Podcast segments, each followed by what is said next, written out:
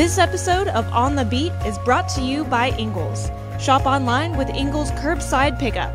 New curbside stores opening every week. Please welcome Mike Griffith.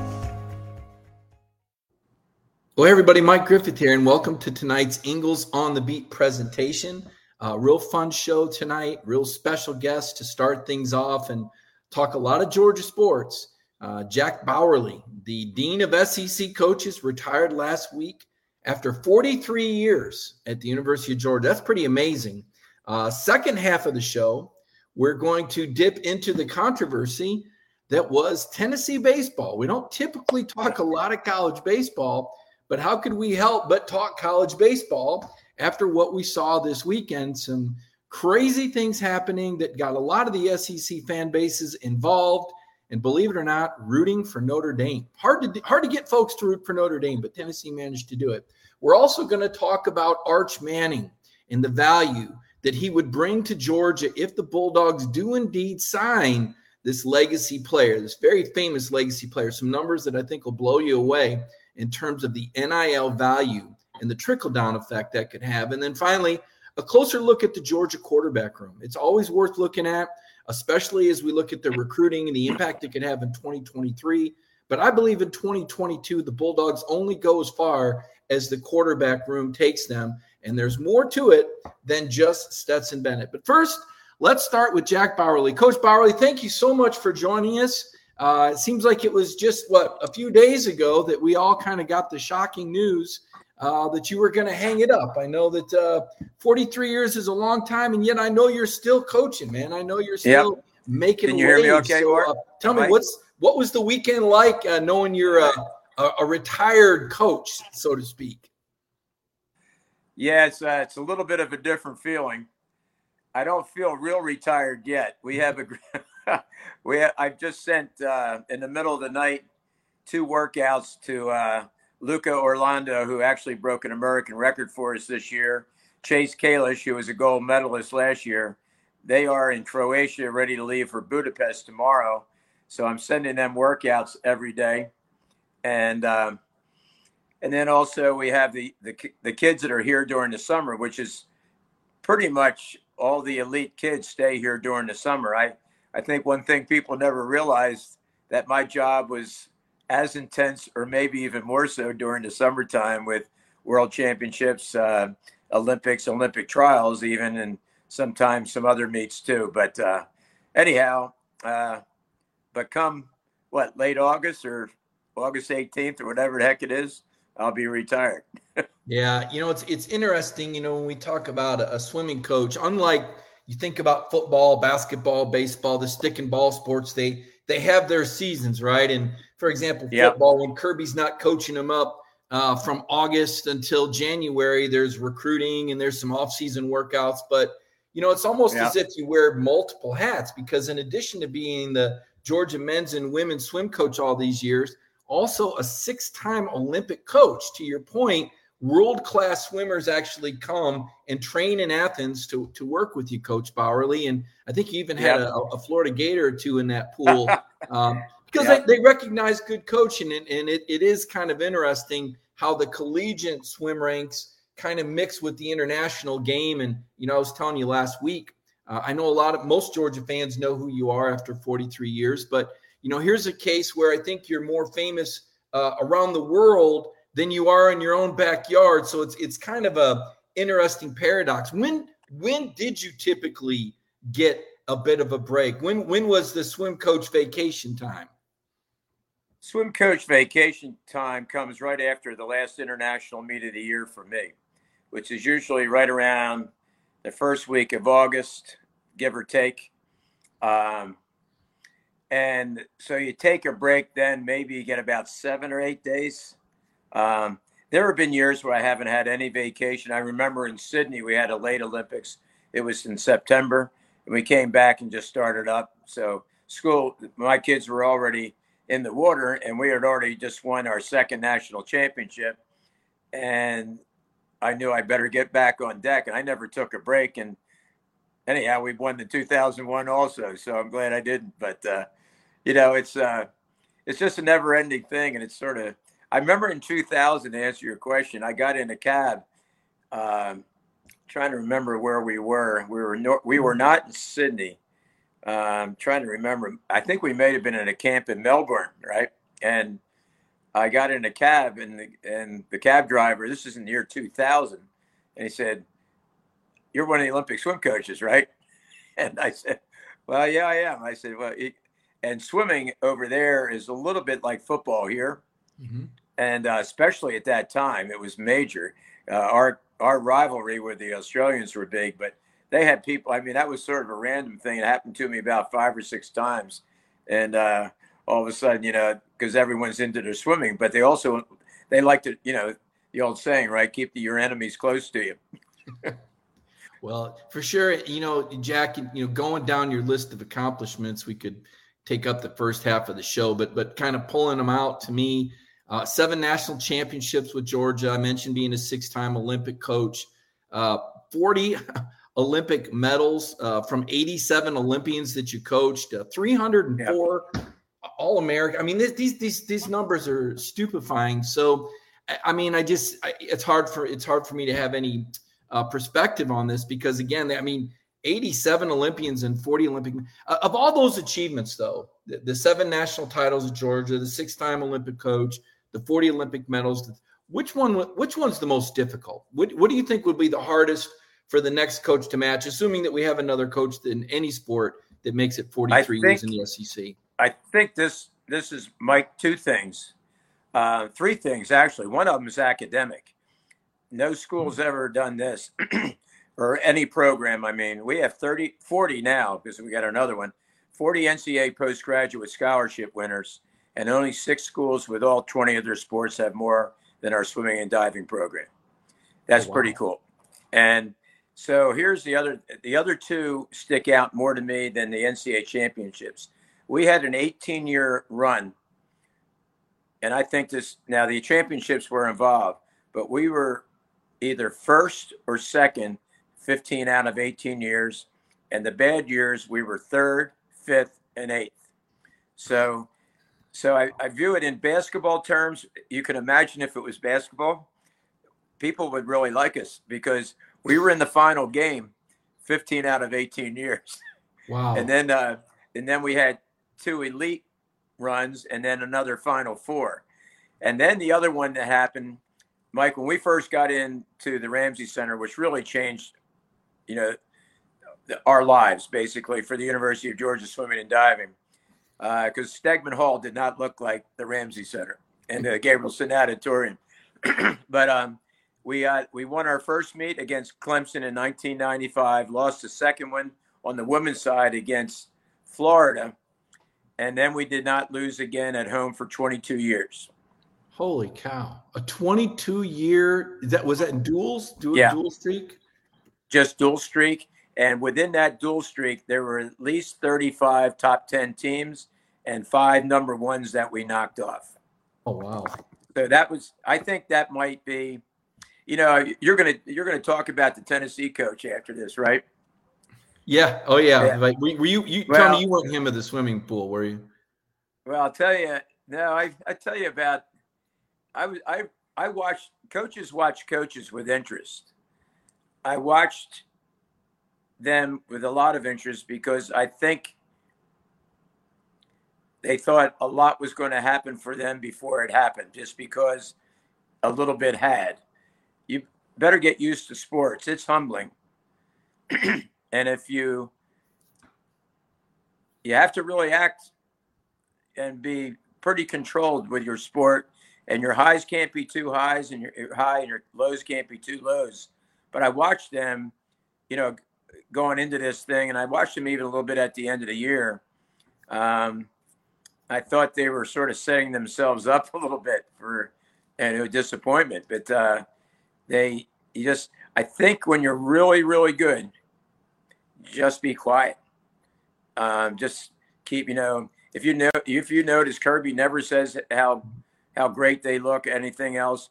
I was brought up with Coach Dooley, and uh, you know I remember he found we were playing Richmond, and he said, "Well, they got a great defensive back," but you know, but anyhow, and uh, but uh, you know, I I don't like seeing an SEC team fail, but it it felt you know there was a lot of stuff that went on there that was pretty wild, wasn't there? You know, and uh, yeah, and I, I and I didn't see much of it. I've been told most of it because uh, right now I'm getting ready to watch. I love NBA basketball. I'm one of I can't find any my age anybody my age who wants to talk about it with me.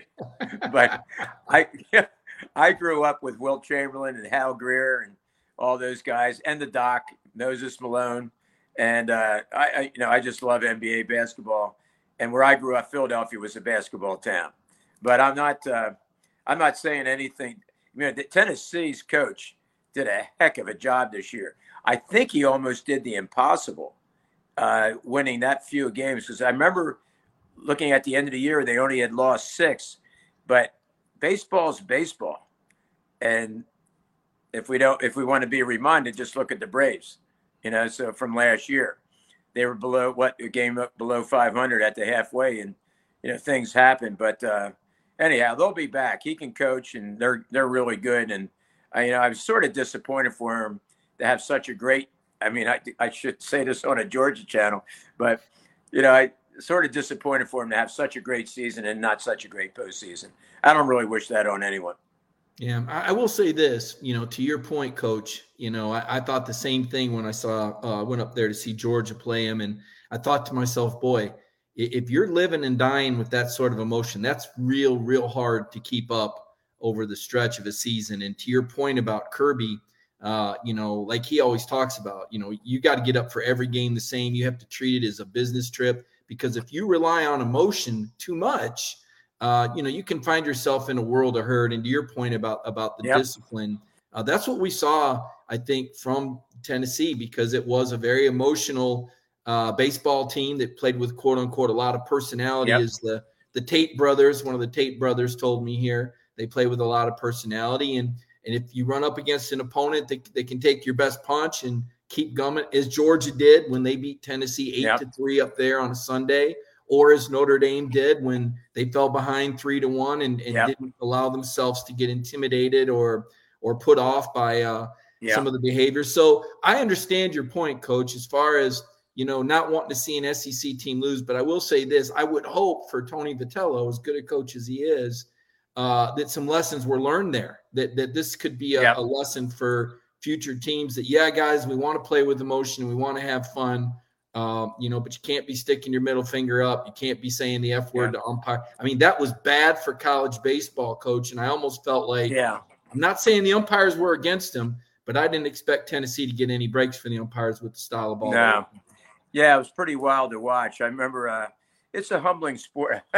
I've never forget uh, when I, first time I got thrown in the water for a win. Uh, my first win, uh, the girls threw me in the water, and we we had beaten Brenau College, which was all women at that time. So that's where our program was. And I thought this is rather embarrassing, but you know, uh, then it took another what 17 or 8, 17 years, and set yeah, 18 years, and I got thrown in again for the SEC championship. That was a little bit more meaningful. But uh, I always told our ladies and our guys if we're playing someone we don't think is as good, I just say beat the living heck out of them. I'll control the score because we can we can call it off at the end of a meet and just swim exhibition. But I always wanted the effort the same, uh, no matter what. and uh, you know, I always tell I said it's always good to beat people as badly as you can for the future. I said, but I, but we always did it in a way where we controlled the score, and uh, so we we had good relationships because I knew at some point in time it can come back at you. so. no, doubt about it. It's interesting. We, we're talking with Jack Bauerle, the the dean of SEC coaches, a 43 run at the University of Georgia, an Olympic coach uh, that uh, announced his retirement last week. And uh, certainly, Mike, I got to ask. I got to ask you something. I'm so happy. I'll say it anyhow, but you haven't said six decades. No, My you know what? Really I wasn't even upset. thinking about it like that. I wasn't going there. I would. I wasn't going to do that, Jack. We're not going there. I. I just think there's a lot. You know, just listening to you talk about baseball and and coaching in general. There's just there's a lot to be learned. Um, I know that you know there was a time that you still have a lot of people at Georgia that that wanted you to be the AD and kind of wish you would have had your run. Obviously, Uh, it didn't work out that way. You, you, stuck with the pool. Now you have a very aggressive young AD. I think everybody's excited about with Josh Brooks. He's the best. Getting to wanting to reflect a little bit before we get into to Josh and the future, of George, and what you uh-huh. see. What changes have you seen uh, in athletes uh, in general, coaching them now versus coaching them then, as we've seen different sorts of things in our society sort out? Well, I can honestly say and I and I this has been discussed any among any coach uh, in any sport. We have seen more changes in the kids when they arrive than we had in the last two years than we did probably in 12 or 15 before. Um, I think COVID had an awful lot to do with it. I think a lot of them were a little bit more on the impersonal side of things because of you know what you know they were shut down on the social part and they relied on you know what we're doing now zooms and uh, text messaging and instagram and tiktok and all that. And guess what? Um, that's not talking to somebody and it's not real. And then you throw in now the nil and then you throw in uh, the portal. And i think it's changed more and now we're giving kids you know if you stand there and come in and, and compete you get about $6500 for being there. And i just think the the elite athletes that i have i don't see any change in them.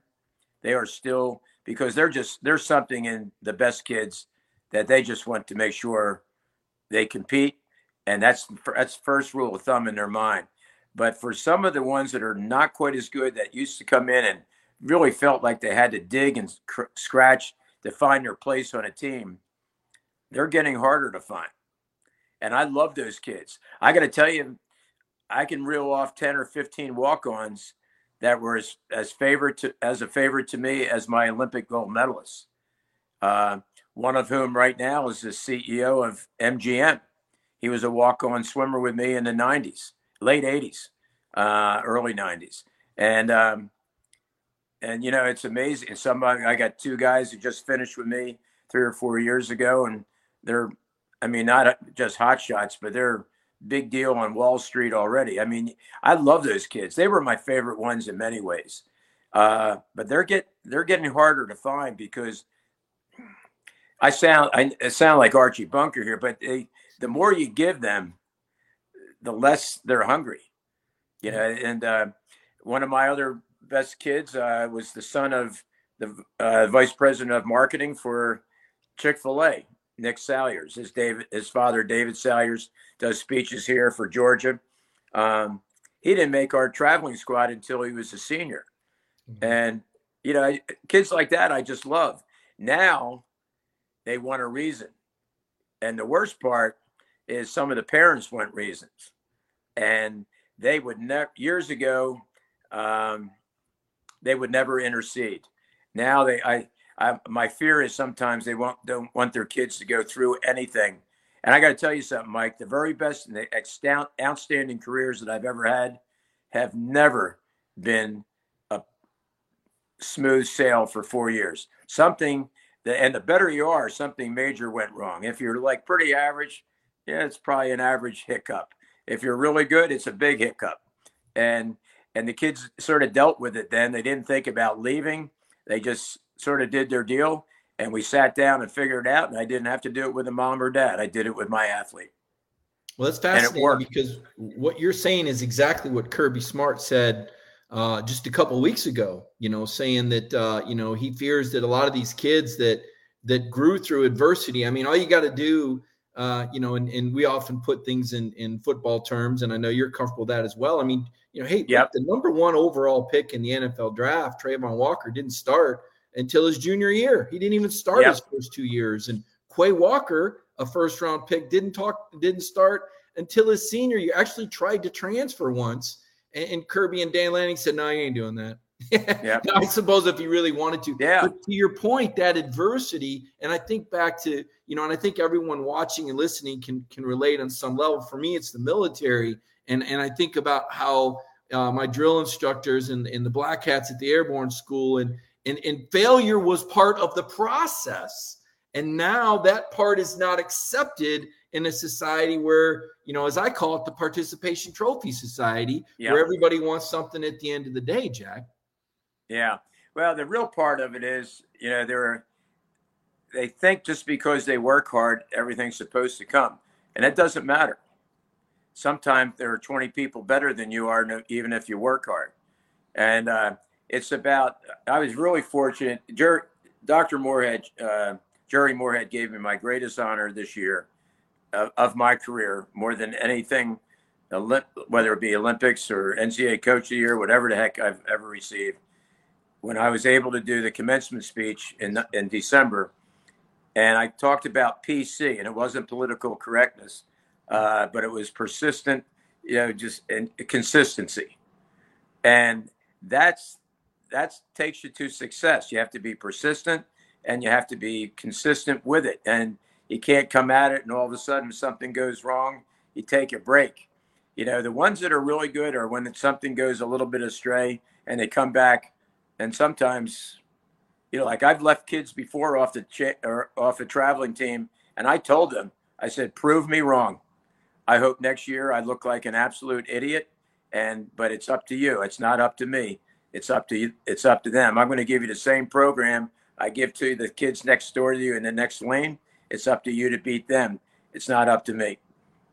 Wow you know it, the dynamics of these athletes you're you're trying to find the right ones. You you obviously you've had to change over the years with the times. Uh, how have you adapted re- in recruiting? You know i know that most recently the nil and the transfer portal um, I, I, wonder if that goes into a coach's thinking when you're sitting down in a living room if you're weighing is this somebody that's going to stick it out is it not? And just in terms of the recruitment in general what was important before certainly i'm guessing there's different priorities now when you when coaches are out recruiting. I think there are mike but it's probably a little lessened in my sport than what kirby has to go through mike white has to go through that's for sure. Um, they're always worried they're a little bit more worried about playing time. Uh, they were a little bit more worried about nil um, but i can sort of get a sense the biggest thing, the, the hardest thing when we had COVID was we weren't able to be in the home for two years. And when you can't look at somebody in the in the face and talk with them, and with their mother, father, or one or the other, depending on the situation, you know, I've been through everything. I've been where I had to, you know, talk with a, a father at one home, and I leave there and go talk with a mom and, you know, a stepdad at another. I mean, you do, you do it all. There there are many scenarios. But there's one common thing to be in the home and watch that athlete when you're speaking of what they're able to do with you in this program and how they look at you. And here's the big part how they treat their parents or parent, whoever was sitting there, is paramount to me than anything that can be said at the table. If they roll their eyes, if they make faces, if they sort of interrupt their moms and dads, I'm out. Wow. Yeah, it's a good indicator of how they're going to respect authority, I suppose. Yeah, discipline. It is. Oh, if they don't treat mom and dad well, they're not treating me well, and uh, because I have a lot less history than they do, and uh, but I also think uh, you know when you're sitting there, you can tell. I've I've changed some scholarships at the table uh, for the best, for the good, and I have backed out of there so fast. Sometimes it's uh, you know I know I come across as being very affable, and I am but I'm affable when I think a kid is too. But if they're rude to their parents, I'm uh, they're not going to be really nice to me at especially at 5:30 when I'm trying to get some blood out of rock. Right, right. I want to ask you. You've obviously uh, uh, been around the block a few times. There's probably not a, a, a, a pool you haven't been in, a competitive pool in yeah. the country. Um, let me start out with SEC cities. Um, what are your what are your favorites? Because I know you get to go out with the kids at least a little bit. I think teams get to go out for yeah. meals. You've pulled in on buses or flights or and gone on the campus.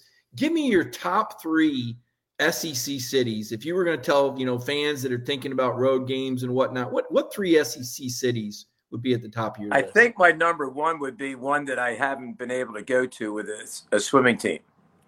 and that's Ole Miss. Is that right? Yeah, I, I would love. I, I haven't been there. I'm going to try to go whenever we play them next. I'm going because you got to remember I haven't been able to go to away football games because we have recruits, we have practice, and so uh, I would I want to go to Oxford because as an English major also has a unbelievable background in literature too, mm. and uh, so I want to see that. But I think that has more character. Um, on another, Vanderbilt's not our best one team in the country or, or in the conference. They're they're actually they're uh, the Kentucky coach and the Vanderbilt Vanderbilt coach are two of my favorite guys. The Vanderbilt coach I absolutely love, and I like I love Nashville, and there's and then after that, I can't really think of something. nothing really, nothing I, jumps out at you. No, I mean I there's nothing close to Athens, and uh, you know I, I granted I haven't seen every part of it because every there's one thing I have learned after traveling. There's a beautiful part of every town somewhere, you know. Right, right. And and there's there's also money somewhere, and where in a little pocket where you don't think it is. Could be a town of a thousand. Somebody has a somebody's pretty powerful or does something well, but I just uh, I've never been enamored. I think uh, when I'm in Texas A&M, there's just a lot of wide open space down there, and you feel like the you know, I, the wind just nothing stops the wind. You know, and, uh, I feel like it's the metaverse. I say it's the metaverse with the big stage. It doesn't even seem real. It's no, it's, it's so amazing. Big. You mentioned Athens a second ago, Coach. How, how important uh, is Athens to the University of Georgia and, and just the uh, the athletic programs? Do you think to have a downtown like that? Well, I think the neat thing about it is it just backs up on the prettiest part of our campus too. Yeah, and uh, I was really fortunate as an English major. I spent, you know, 80% of my acad- well, alleged academic career uh, on on North Campus, and uh, so I used to just walk down there and go to the varsity, which is where Chick Fil A is now, and uh, go down to Barnett's, you know, magazine stand when, and you could read a magazine. I I always looked at surfing magazines, and they come out and shoo me. Then they say that's enough. You got to either buy it or leave. But uh, I think we have a charming town, and I think that helps. I think it helps because parents like it also, mm-hmm. and uh, and I think that's a big deal. Um, but I, it all comes into it. But I I think the, the biggest thing our our campus is no one. I I don't think there are about a couple schools in the country that has a, a campus that rivals Georgia's. Mm-hmm. Coming from where I came from originally, I fell in love with the falls down here because we get we get all the colors, but there's six more weeks of it down here than there was in Philadelphia. and, and I mean, I just love that part of things. And ironically, I think one of the other prettiest campuses I've ever been to, and we won't ever have to worry about them, even though I think we eked one out against them once. Uh, Miami of Ohio is a beautiful campus. Well, interesting. Yeah, uh, but I don't. I'm not super bowled over by anything else in the SEC, but I am really prejudiced, and I'm going to keep it that way. Yeah, I think I would think maybe uh, Notre Dame, Stanford, Miami, outside one of those hit the hit the uh, spot. Uh, Mike, you know when I went to Stanford for the first time, I wish I had. Right. I, I, I actually said, and matter of fact, I changed the way I recruited some kids because we had lost one, we lost another. I I was like 0 for 30 or 40, and I finally figured out something to say because when I went out there for our training camp in um, 2000 for uh, was that it? Or 2000 uh, 2008 and yeah I think that was 2008 and then we were 2000 also. They have two 50 meter pools that they don't even use for their competition pool. And that one has those big white tents over it and then they have a separate diving facility that you could run a meet in too but they have the like the pool that we have, our 15 meter pool, they have two of those, and then they say, okay, that's great, leave it over there, and let's use this great pool over here for our swimming meets because it's much nicer. Right. And and then you have the campus, and then you have Stanford, and and it's hard to say no to Stanford. So, and it's hard for parents to say no to Stanford, even harder, I think. So the only reason, the only way I think we started beating them and I've talked to because we've stolen now at least five. I finally told the kids, I said, "You'll know." I had to do something because we weren't going to win. I said, I I told them, I said, "You'll know in five minutes if you want to come to Georgia or Stanford." And they said, "Really?" And I said, "Yeah. When you get on that campus, just see who talks with you. You know, see how you feel, and see how see if it's a friendly place that you want to spend four or five years of your life, and uh, or if you want to be in Athens, where everyone." knows who you are and loves you, and because you're a dog, and everybody talks to you when you're walking the campus. So that's the way I had to do. It. That's so, that's pretty that's pretty clever there, Coach. It Stanford have, folks they are they're pretty driven and pretty focused, but to your point, they are. It's hard to beat the Southern hospitality and, and the warmth yeah. that that people well, feel down here. I, have got to ask you. Know, this is one of those questions people are going to roll their eyes when they hear it, but I've got to ask the question because I've wondered this enough myself, and you know half the half the audience may not even know what we're talking about if i took 18 19 and 20 year old herschel walker and put him in 2020 2021 georgia uniform what would what would happen what would he do huh. he'd run wild even to this day even even with the way athletes have grown and gotten bigger faster herschel would still be what herschel was then. Oh. I think he supersedes like in swimming. You, couldn't. Uh, swimming's just changed. Technically, it's changed so much too. But Herschel, I've never seen anything like that. And people I know are going to look to certain games when it was spectacular. If you really want to see a game, if you want to look at what Herschel was, look at the second Florida game when we won 26 21 again, his sophomore year and I think he carried the ball 46 times. And they knew he was going to get it. He had a sixth sense about everything. Every summer, I watched that game in its entirety. I'm absolutely moved by how tough he was, how how sort of savvy he was. If there was like a third and seven, and he was getting, they had three or four guys on him, and he didn't go for another yard or two. He just waited for the next play. He knew there was times where he was just going to be had no matter what. During that very game, we had a third and eight. We ran it. Guess what? He got nine. You know, it was unbelievable. And there was, if you watch that game, it's you'll appreciate Herschel in a way. And I'm going to tell you something. If people think they hit harder than now than they did then, they're mistaken too. Watch that game. There would have been 15, 10 times where people someone would have been thrown out in this day and age. Those no guys, yeah, they leveled each other.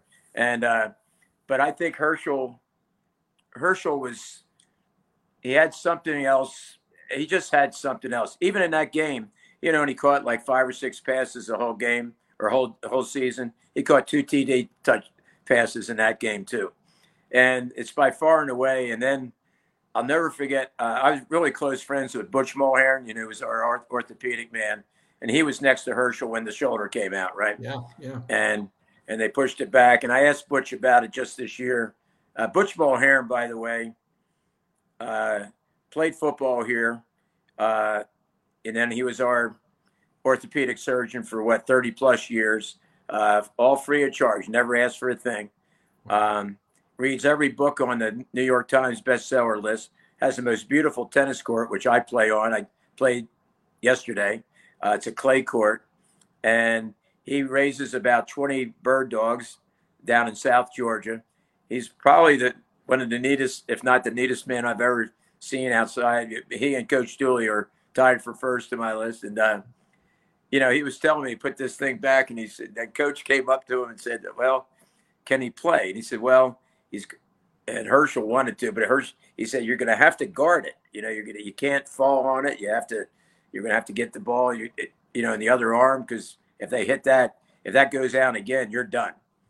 And then he said, and the coach said, well, all right, I'll, I'm going to put him in. And they, they put him in, and Butch said he looked up and first play, Coach Dooley called a screen pass. he just put him out there in front of God and everybody to get hit. yeah. So, but uh, you know, 150 yards with a separated shoulder is pretty cool. And yeah, uh, we had Buck Belue on a, a, couple of weeks yeah. ago, and, and Buck was talking about it. And uh, it's someone that covers Georgia. I, I just don't think that story gets told enough. Uh, I just don't think Georgia uh, younger generations understand what Georgia was up against that day. That uh, Notre Dame uh, was the team that was uh, that had the Alabama and Georgia recruits. I mean, hands yep. down, the most talented, most dominant program in the country year in and year out was Notre Dame. This was before the rise yep. of the SEC. It was good, but it wasn't as good as it is now. In fact, yep. believe it or not, Coach Dooley never had a preseason top five ranked team in his entire career. Finished pretty well, but they were never. But to your point, Buck was telling me Herschel actually adjusted the way he ran the ball. And the explanation that Herschel gave Buck. Now, when I interviewed him in New Orleans, uh, Herschel's answer was some things are more important than football. And, and I didn't really understand it. But then Buck came on a couple weeks ago. And what it really was was that Herschel had family members that had driven all the way to New Orleans and he wasn't coming out and he, he wasn't, wasn't coming out his family. No, I, it's it's just it's just right. and he's a, and he was a freshman. We could we could yes. talk Herschel all hey, night. Mike, We're I got to today you. of it though, Jack. And before we wrap well, it up, I want to get a well, let me ask let me tell you this you. real quickly. Yes, sir. Swimming gets in swimming gets into the Sugar Bowl. All right. Okay. The guy, uh, oh gosh, John Sweeney, who fumbled and he was a fullback out of Chicago, fumbled and led to Herschel's winning touchdown. His two boys swam for me here at the University of Georgia, and he's now the head surgeon, head of all surgery at Emory, and uh, he's actually saved the lives of a couple of friends of mine. But when I first went in there to see his first son that came, and his second son just fin- finished his residency there, I sat down. I said, John, I can't believe you let me even take a seat here. And uh, but he's been on a panel since that time with Coach Dooley because I got it out there to let it be known, and with Frank Ross also. Oh yeah. And uh, so anyhow, it's it's sort of funny. It becomes uh, it becomes a small world, but it's a wonderful family, and uh, you know. But that's it's funny how things go around, go go around. You know, it's amazing. Yeah, it's one of the great things about sports, and you know, talk yep. about what goes around uh, goes around. You know, 41 years later, Georgia finally won a national championship in football after a lot of close calls and a lot of great coaches yeah. and a, a lot of great athletes. So I guess I would ask you. Uh, we've obviously talked about Herschel Walker. Uh, uh-huh. Uh, over the last 43 years, uh, who are the next three great Georgia athletes uh, that you've seen, and regardless of sport, when we think about all-time greats in, in Georgia athletics? Debbie Ferguson on track. Uh, for sure. I'd be remiss if I didn't say a couple of my own swimmers that gold medaled. I think what people forget, not not be, I don't think they forget, but they have to be reminded in Olympics, like swimming and track, the world does it. Everybody does it. Russia does it. Japan does it. South America does it. When you're the best in the world at that, it's pretty amazing stuff. Debbie Ferguson was amazing. Dominique, of course. Uh, Mel Lattany, in track. And also on a world stage, lest we forget, you know, John Isner. And uh, I mean, we're you, you, I've sat here for a long time, and I've I've watched some amazing athletes in my life, and those are some. But uh, I have a whole list of them over there, uh, guys guys that I know that are uh, have a picture, and I have their publicity picture, but I have it signed to me. Uh, Zippy Morocco, uh, there's, you know, people forget Ray Goff was the SEC Player of the Year. He sure was. He was he was unbelievable to watch. He ran that thing, the veer to perfection. Who else is over there? Ray. Well, Malcolm Mitchell's always been one of my favorites. But uh, anyhow, I, I think those guys in particular. I'm missing somebody. I mean, we had a young lady here, Christy Kowal, who was the NCAA Woman of the Year. Plus, she set 12 American records while she was here. Oh, I mean, wow. it's Unca- yeah, so I think uh, Courtney Shealy was a double gold medalist. Um, trying to think, so I'm missing some, and then oh my gosh, probably the, one of the greatest, if not the, Teresa Edwards. Right. I mean, she was incredible. I love her, and she has the most indomitable spirit I've ever been around in my life. I love talking with her, and uh, I sent her a box bigger than my wingspan, which is not much of just Georgia stuff, and she took a picture of everything covering her when she's and uh, she just loves Georgia, and uh, here she goes, you know, all from Cairo, Georgia. Wow, I, will tell you that's a, that it covers a lot of ground there. Uh, 40, 43 years, some of the greatest athletes. Moving forward, uh, if you're yep. looking in your crystal ball, uh, Josh Brooks has taken over. We've seen a more yep. aggressive tact from Georgia with facilities management. We've we've we've had to. We, we've seen what's happened around the league. Um, as we've talked about, recruiting dynamics have changed. Uh, being closer uh, is not and being more convenient. It doesn't exactly feed the bulldog, so to speak. Transportation right. has improved, and even though Georgia turns out all these great athletes and has this beautiful town and top 20 academic public school, uh, facilities have entered into the equation, and now we see a more aggressive tact. What are your thoughts on uh, what we'll see from young Josh Brooks, one of the youngest ads in the country, also one of the more aggressive uh, that I've seen early in his career? Well, first of all, Mike, I love people that work up to their position.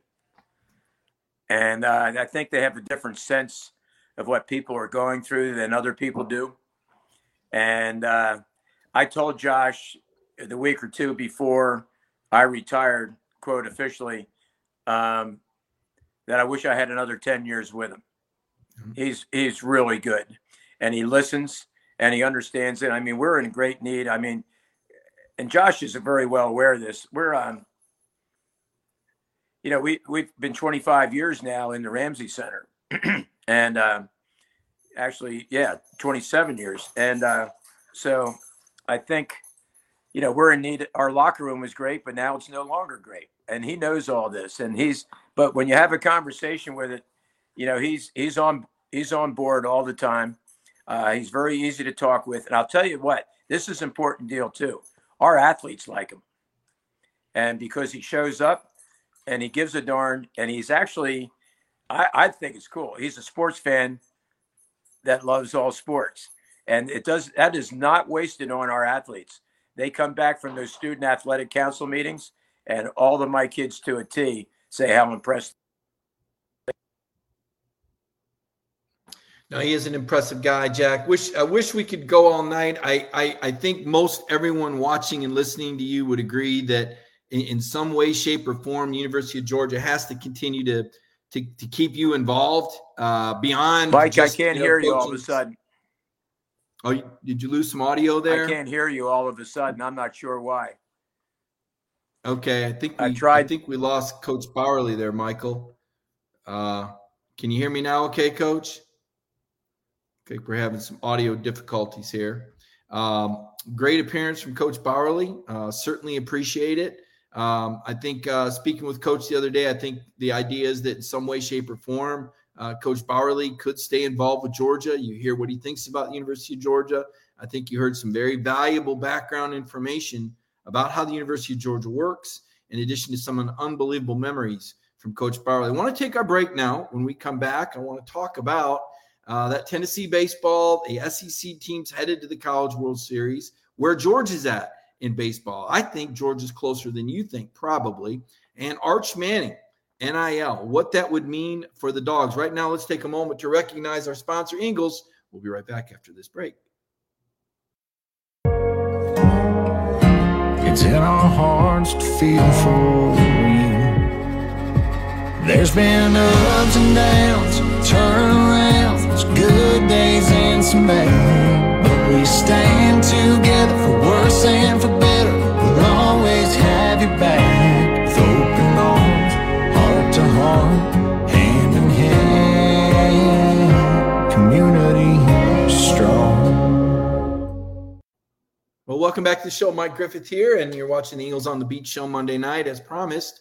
A little talk about college baseball. And you know, I, to be transparent, you know, college baseball didn't really turn the wheels for me uh, for many years. I thought the games got too long. I covered it heavily in the 90s when I was covering Alabama and Auburn. Went to the College World Series in Omaha at Rosenblatt Stadium. It was pretty phenomenal. I watched Jim Wells rebuild a program there in Tuscaloosa, and I really enjoyed going to the College World Series. But then when I went to Tennessee, I started covering softball. It moved faster, and they had probably the greatest pitcher of all time in Monica Abbott. You'd go cover a game, it'd be over with in 65 minutes because she was striking everybody out. And that game fit in a nice two and a half hour window. And of course, conveniently enough, I had daughters that played softball and coached it. So obviously, that was something I, I took a lot of pleasure in coaching and watching my daughters develop and spending that time with them and, and helping other kids get college scholarships. You heard Coach Bauerle talk about that. And, and certainly that's very important for athletes when they're young, trying to get to that college level. Uh, but now, uh, covering Georgia these last four years, I've really gotten to know Scott Stricklin better. And I really like Coach Stricklin a lot. And I really enjoy the vibe over there at Foley Field. Um, I think the Georgia fans really embrace the baseball program, really truly love it. And yet it's at such a disadvantage, right? It's not like football where you feel like Georgia's the heavyweight. You feel like Sanford Stadium's as good of a game day as anywhere in the country. The facilities now with the $80 million building, they're finally on par. Uh, but baseball is, is near the bottom of the league in facilities. Really hard to keep kids uh, in state uh, Notre Dame had a couple of kids from Georgia on that team that beat Tennessee. Heck, Georgia beat Tennessee, and it's just a matter now of Georgia getting these facilities going. And you heard Josh Brooks a couple weeks ago make the announcement at the spring athletic board meeting that the tennis facility is going to be what's next. Georgia once uh, held a lot of NCAA tournaments. They want to get back to that. They've got to improve their indoor facilities. And that will be going on the same time they get started with the football stadium improvement, 68.5 million to improve that South Concourse. And you know, this is on top of what 65 they just did a few years ago. Why in the world wouldn't you want to play every game there if you're putting 133 million into that stadium? And Kirby Smart calls it the best game day in the country. I think the writing is on the wall. Football has to stay on top. It is the engine that drives the revenue train and creates these opportunities for other sports. But first up is tennis. And then we're told baseball and softball will be getting a facelift with some facilities, for the student athletes, batting cages, uh, pitching labs, as they call them, where when student athletes visit Georgia, they will see that Georgia is indeed invested in baseball, and Georgia will be able to recruit on the level with some of these other powerhouse programs that they're going up against. Because that's where Georgia's losing is on the front end not being. And I looked at Georgia just a few weeks ago going to Knoxville and beating that Tennessee team eight to three. And I thought to myself, as I watched Tennessee play Notre Dame, I thought Georgia is two or three players away. That's really all it takes. If Jonathan Cannon, the ace pitcher, had come back looking 100% like he did before the injury, I think Georgia probably beats North Carolina, probably wins the North Carolina regional and gets to the supers. Instead, Cannon's not himself. They get beat by VCU. Embarrassing to lose to a school like that. Uh, in my opinion, for Georgia, the, the, where where Georgia is at and who Georgia is should not lose to VCU. No offense to VCU, special team, whatever. Uh, same thing with softball, losing to Liberty. These are games that a program like Georgia should not lose.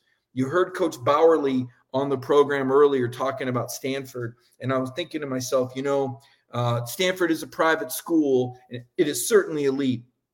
But if you look at what Georgia has done relative to the Southeast, you know, being a top academic school, having an incredible town like Athens to recruit to, and then having that campus, I think Georgia has that same sort of upside in terms of what it can mean to student athletes. And I think that should be attractive for the non revenue sports, certainly baseball, where a lot of these great athletes come out of the state of Georgia. They're leaving the state. They need to be uh, encouraged to stay here, and Georgia needs to invest. I think Georgia baseball, if they can keep Scott Stricklin around, he's waited nine years, folks. Nine years is a long time for a baseball coach to stick around and wait for the school to deliver on facilities. It'll be 11 years before Scott Stricklin has facilities that are on par with everyone else. Can you imagine a, a football coach at Vanderbilt trying to stick it out 11 years, waiting for Vanderbilt to get it? Just doesn't happen, right? It doesn't happen. So hopefully uh, that will happen uh, to Stricklin's uh, satisfaction. And some kids will see the future and want to play at Georgia because I think Georgia is really close to being a, a that's the sort of team that could make a run at the World Series. I mean, my goodness, Ole Miss this year was under 500 in SEC play, and they're going to Omaha. I've not checked the Auburn score. They're playing Oregon State right now. If they beat Oregon State tonight, the SEC will have four of the eight teams. And when you take into consideration that Oklahoma and Texas have punched their ticket, that will mean six of eight SEC teams ultimately, if you're going to count Oklahoma, Texas. Future SEC teams. So think about that. This league is not getting any easier, and Georgia and Josh Brooks have to decide if they want to sit at the big boy table and allocate that funds because it's only going to get more competitive. Tennessee is going to put $26 million into their baseball facilities. I don't know what Georgia's getting ready to put in, but they better be ready to match it because Tennessee has more NIL money than Georgia does for baseball. Something to think about. Now, Tennessee, you heard Coach Bauerle talk about what he saw. Uh, I think we all saw it. Uh, for good, bad, or indifferent, I think Tennessee uh, brought a bit of a circus act beyond being the best team in the SEC in 25 years. Let's not lose that part of the equation. This was the best team that the SEC has seen in baseball in 25 years, going back to 1997 LSU. They'd only lost six games during the regular season. They only lost three games at home, one of them to Georgia. This team was dominant. They had the number one ERA in the country. They had the number one batting average in the SEC. They led the country in home runs. They were so good. And yet, people were watching, and many people were hoping that they would lose. Why? Because Tennessee brought a little bit more bravado to the field than a lot of baseball purists and traditionalists were comfortable with. If you want to wear the fur coat with leopard skin when you hit a home run, that's all in fun and good. Georgia has the spike baseball helmet they put on. I think that was fine.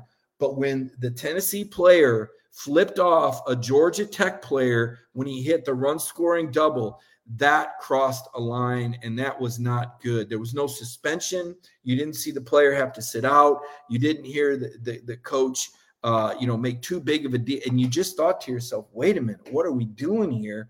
Where that's happening in a bait. Can you imagine in the NFL if someone made that demonstrative gesture in the middle of a football game, or if a Georgia player did that, what would Kirby Smart? I mean, it was just a moment you went, wow, is this really happening?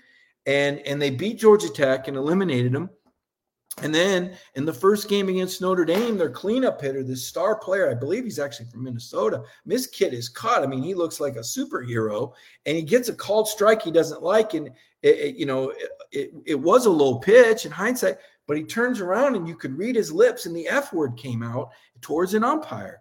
Not only that, but a pitching coach comes out of the dugout and he curses, and he gets thrown out. So your cleanup hitter, your pitching coach, all thrown out in this game. Listen, that is upsetting the apple cart. And, and that's where that emotion that Coach Bauerle was, how you've got to control yourself. And, and why Kirby Smart doesn't let the dogs get too high or too low because Kirby understands as a former athlete himself and as a coach who, by the way, won four titles as part of Alabama's staff.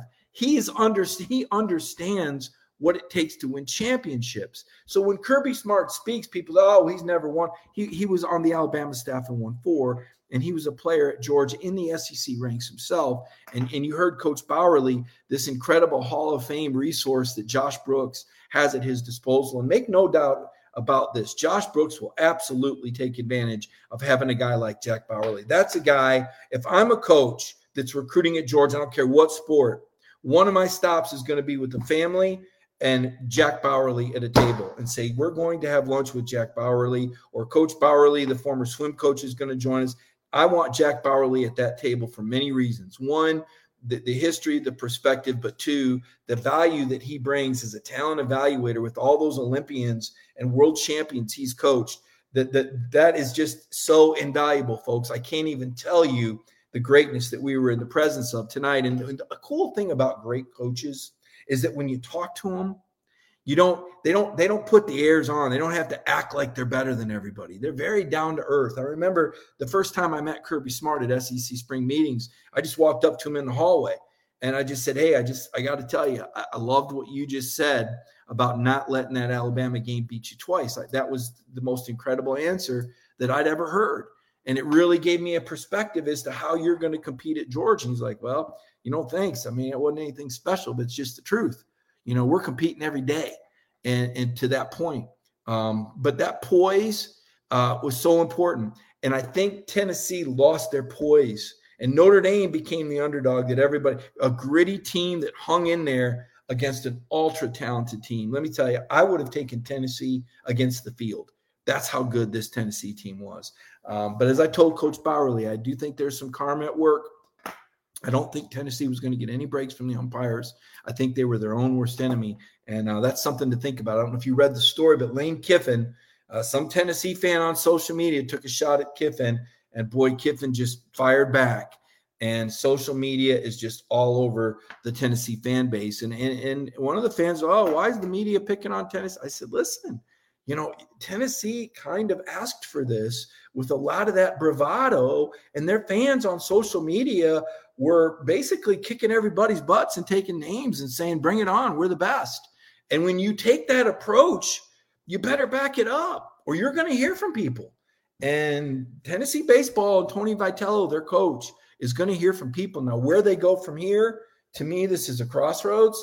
Either Tony Vitello is going to learn a valuable lesson from this and teach his players and teams moving forward, guys, we can be the best. But if we don't play with poise and discipline, it's not going to work. Or or not.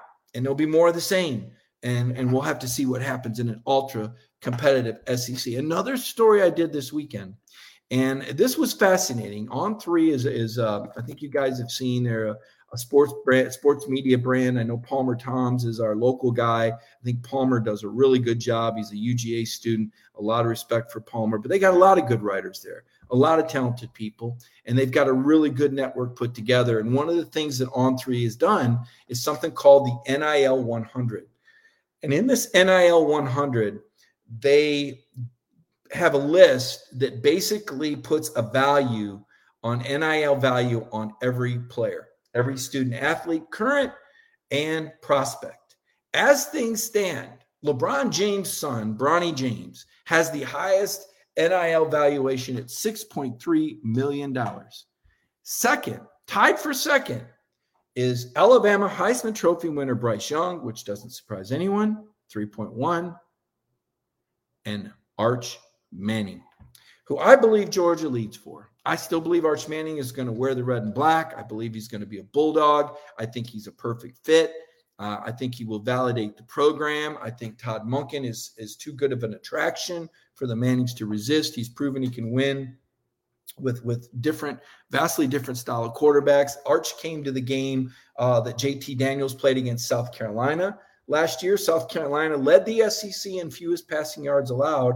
JT threw for over 300 and three touchdowns in that game, and he only played three quarters. That uh, multiple receiver modified spread with the air raid concepts, that is what I think you're going to see Arch Manning fit into. That is the style of offense that I think you will see Arch Manning play. And I think if Arch Manning commits, which I think he will at some point, I think Georgia will probably get two, if not three, elite receivers that go along with them $3.1 million.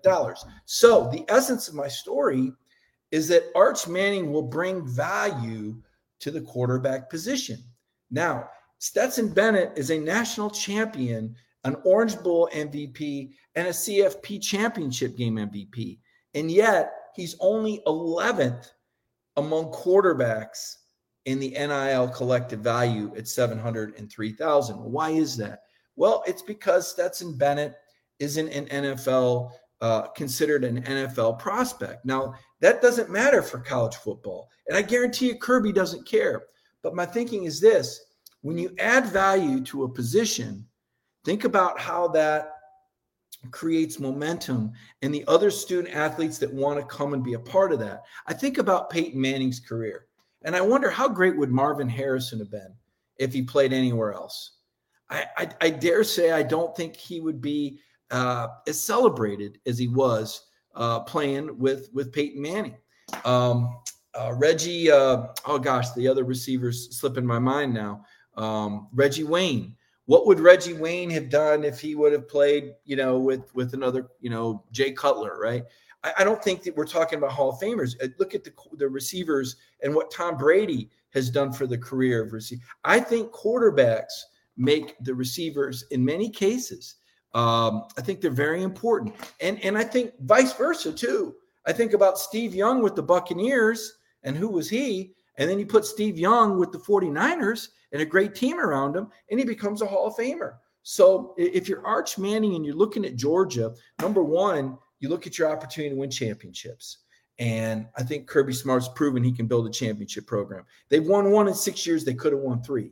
2017 and 2018 teams were definitely good enough to win national championships. But as Kirby says, you know, you got to get some breaks. And what Kirby wants to do is be consistently great and be in the running every year. Kirby's theory is you get enough at bats, you're going to hit one out. And that's what happened last year. And, and could it happen in 2022? Sure. 2023? Sure. We know the talent is there. But beyond that, Georgia has to get some momentum to stay ahead with these NIL and transfer portal the way it is you know, you've got to maintain that momentum. And I think Arch Manning is absolutely pivotal to the future of Georgia football and bringing value to the position, right? Think about it. Georgia went after Caleb Williams, the USC quarterback. They weren't able to get him. He ended up going from Oklahoma to USC. He has a $2.4 million value. And Caleb Williams, another key player. CJ Stroud at Ohio State. What's he driving now? A Mercedes G Wagon? Is that what I heard? Wasn't he driving a, a Bentley? uh, last week. He's got a deal where he gets to change cars every 45 days. This is what's happening. Spencer Rattler, Rattler with a $2 million NIL value. Quinn Ewers at Texas, 1.5 million, right? The number one Georgia valued NIL player is Brock Bowers at 895,000. That's 15th in the country. Freshman All-American, uh, and or excuse me, freshman player of the year and uh, All American. Jalen Carter, number 18, 803,000. Uh, only slightly ahead of the Tennessee recruit uh, Nico Iamaleava from California, who allegedly has a multi-million dollar contract in waiting. We shall see what ends up happening with NIL value, but I think very important. Now, the Georgia quarterback room. Even if you get Arch Manning, then what happens? A lot of talk about this. Uh, well, it wouldn't be until 2023. So Stetson Bennett, uh, who turns 25 in October, will have exhausted his eligibility uh, by the time Arch Manning gets in. Uh, what happens to Carson Beck? What happens to Brock Vandagriff? What happens to Gunnar Stockton? My best guess is that one of those three would transfer out. Not all three, but one of those three would transfer out if Arch Manning comes in. Uh, and it will be very interesting to see who and when and how this shakes out. But there's a value, make no mistake about it. There's a great value to being a Georgia quarterback when you consider the offensive line, which I would argue is the best in the country going into the season. When you consider this these ridiculous tight ends and the matchups that Georgia has, I mean, how in the world who has the personnel to match up with Arik Gilbert and Brock Bowers and Darnell Washington? I, I don't see anyone with the personnel. You might have the plan but do you have the personnel? And then the run game, which I think is vastly underrated. I think Kenny McIntosh and Kendall Milton are both NFL talents. And I think the running backs are actually better than they were a year ago. I think the numbers will probably bear that out. Will be very interesting to watch and see what happens for Georgia football this season, particularly with the opening game against Oregon. So uh, take a look at your comments. If you've got any questions or thoughts, now is a good time. I see uh, Kirby's visor commenter said Jalen Carter should have a higher valuation than that, block the field goal and change the momentum. I would agree with that, except this he's a defensive lineman. And defensive linemen don't carry the same value as those skill positions on offense. Quarterbacks, typically the most valued guys. You think about running backs and wide receivers and guys that score touchdowns those are typically the guys that have high NIL evaluation. Now, I think Rodrigo Blankenship is a case uh, of, a, of a kicker who went viral. I think Rodrigo probably would have had some sort of deal with some glasses company, right? Um, but for the most part, your quarterbacks, your receivers, uh, your running backs, I think DBs, people with the ball in their hands that are visible, are going to get uh, more money. I see here uh, Antoine Sampson says, knew that I was going to speak it correct. Uh, good opportunity to talk about NIL because here's the thing uh, this isn't going away. This is not going away. The NIL is not going away. So let me repeat it one more time. It's not going away. I know people don't like it. I know there's some resistance and I know there's some resentment. But this is where the game has evolved. You heard Coach Bauerle talk earlier about how the last two years, how much things have changed. Uh, I think it was Terry Bowden said on the Finebaum show when you've got a quarterback driving a Bentley to practice, it, it, it's not amateur sports anymore. And that's what the Ohio State has. Eventually, you're going to see some of that at Georgia. Um, and, and Kirby Smart wants to put value on winning championships. He wants to put value on kids that will stay and, and battle through adversity and grow as people and players, as Travon Walker did. Didn't start until his junior year, as Quay Walker did, didn't start until his senior year, right? And the way these kids stuck it out, Stetson Bennett transferred away to a junior college, came back, he was fourth string. I mean, he threw four passes in the 2021 spring game. He was the number four quarterback. And eight months later, he's holding up a national championship trophy as the game's MVP. So the Georgia program has proven that good things come to those who wait and are patient and work hard.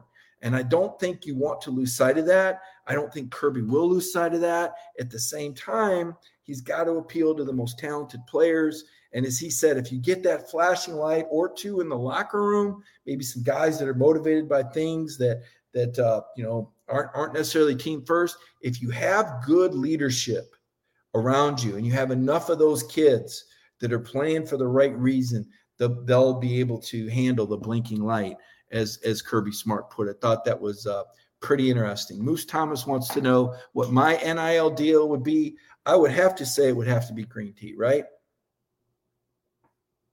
I got to think I'm the voice for green tea. It gets me through every show. It helps me wake up in the morning and it's good for your nerves, right? Green tea, I believe it's been a key for me. I'm not going to do a commercial. They're going to have to pay me uh, to do a maybe Royal Caribbean. I went on that Royal Caribbean cruise on the DawgNation cruise, and it was the most incredible experience.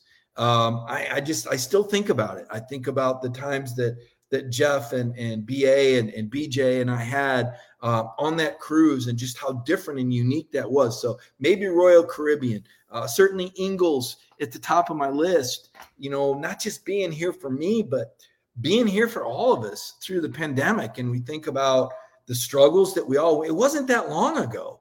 It wasn't that long ago that, that we were searching out shelves and trying to get the supplies for our loved ones. And we knew we could rely on Ingles to be there, right? So th- there's a lot of uh, products that I would gladly uh, sponsor that I believe in. And um, and to me, that's the real that's the other part of the NIL value part, right? What's the value to the NIL? It's more than just attaching a name to a brand. I think there needs to be a statement there. I think there needs to be a, a sense of ownership and buy-in. So you know it's genuine. I would have a hard time endorsing something that I didn't truly use, approve of, or love. Right. I just I couldn't do it. It, it just that's not my shtick, right? Like my thing, if you will, is I'm the tell it like it is guy. And sometimes to my detriment, admittedly, I'm sorry I've upset some of you in the past. I've, I've not always been rainbows and unicorns on everything, George. I've been critical at times of, of plays and games and players, but that's just how I do my journalism is to be as honest and forthright as possible. I don't go looking for trouble. I'm not going to sit here and try and tell you 10 things to upset you tonight. But if we happen to cross on a topic I'm going to tell you how I really feel about it. And, uh, and hopefully enough people will appreciate it and say, well, you know what? Maybe you don't agree with Mike or like what Mike. I look at it like I'm the weatherman, right? When it's really cold out there, I'm going to tell you it's really cold. Right now, uh, it's really hot. I see Shannon uh, Sippy says Copenhagen and Red Bull. No, never done an energy drink. Never done an energy drink. Dad's a pharmacist. Okay. Dad's a retired pharmacist. And so before I put anything into my body, and I'm not saying I've always eat the healthiest stuff uh, because I I've got my vices, the things I shouldn't eat that I do. Unfortunately, I try to eat healthy and I try to be healthy, but uh, it catches up with me. But uh, talk to dad about everything and the energy drinks. They have too many things in there that just you know. You, I talk about green tea being good for your nerves. Sometimes there's some you know. Anyway, don't want to get too far off track. We've enjoyed tonight's show so much. And I want to thank you guys for tuning in. It means a lot. Um, you know, to have this audience every night when you share it on your Facebook page and others see it for the first time and talk about it.